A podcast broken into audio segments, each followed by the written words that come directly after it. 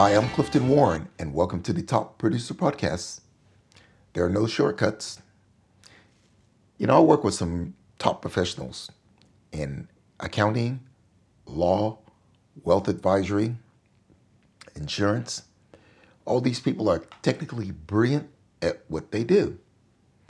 But the challenge many are facing is that as market conditions change, pricing changes, and other demands, uh, they're not able to grow as fast. So, for, for instance, Qualified Insurance, as pricing is starting to drop, they find that their growth rates aren't as fast as it was previously when prices were going up.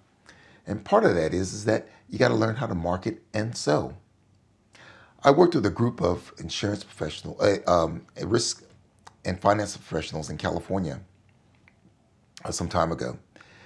And when interest rates were zero or near zero, they were giving away money. Um, you know, they couldn't get away fast enough as clients were beating down their door. It was a buyer's market. Well, those conditions changed as interest rates started to rise. Some of those professionals, many of them, have left the industry. They struggled because they never learned the basics of attracting clients and nurturing clients and developing relationships. And you know, when that happens, there are three losers. Firstly, you lose, your business loses, in that you don't get to develop the client, type of clientele and business to feed your lifestyle and serve your community. Number two, the client or prospective client loses because they don't get a chance to tap into your expertise or knowledge.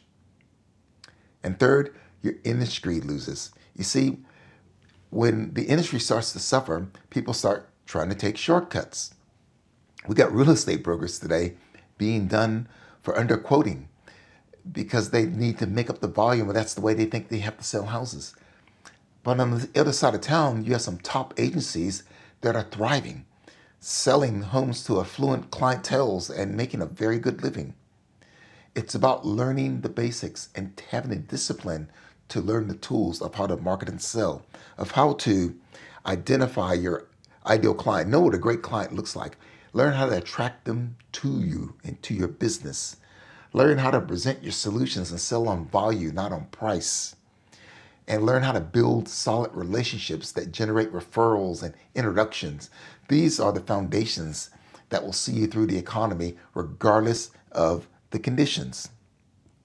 Yeah, today there are demands for talent and pricing, and they are contributing factors.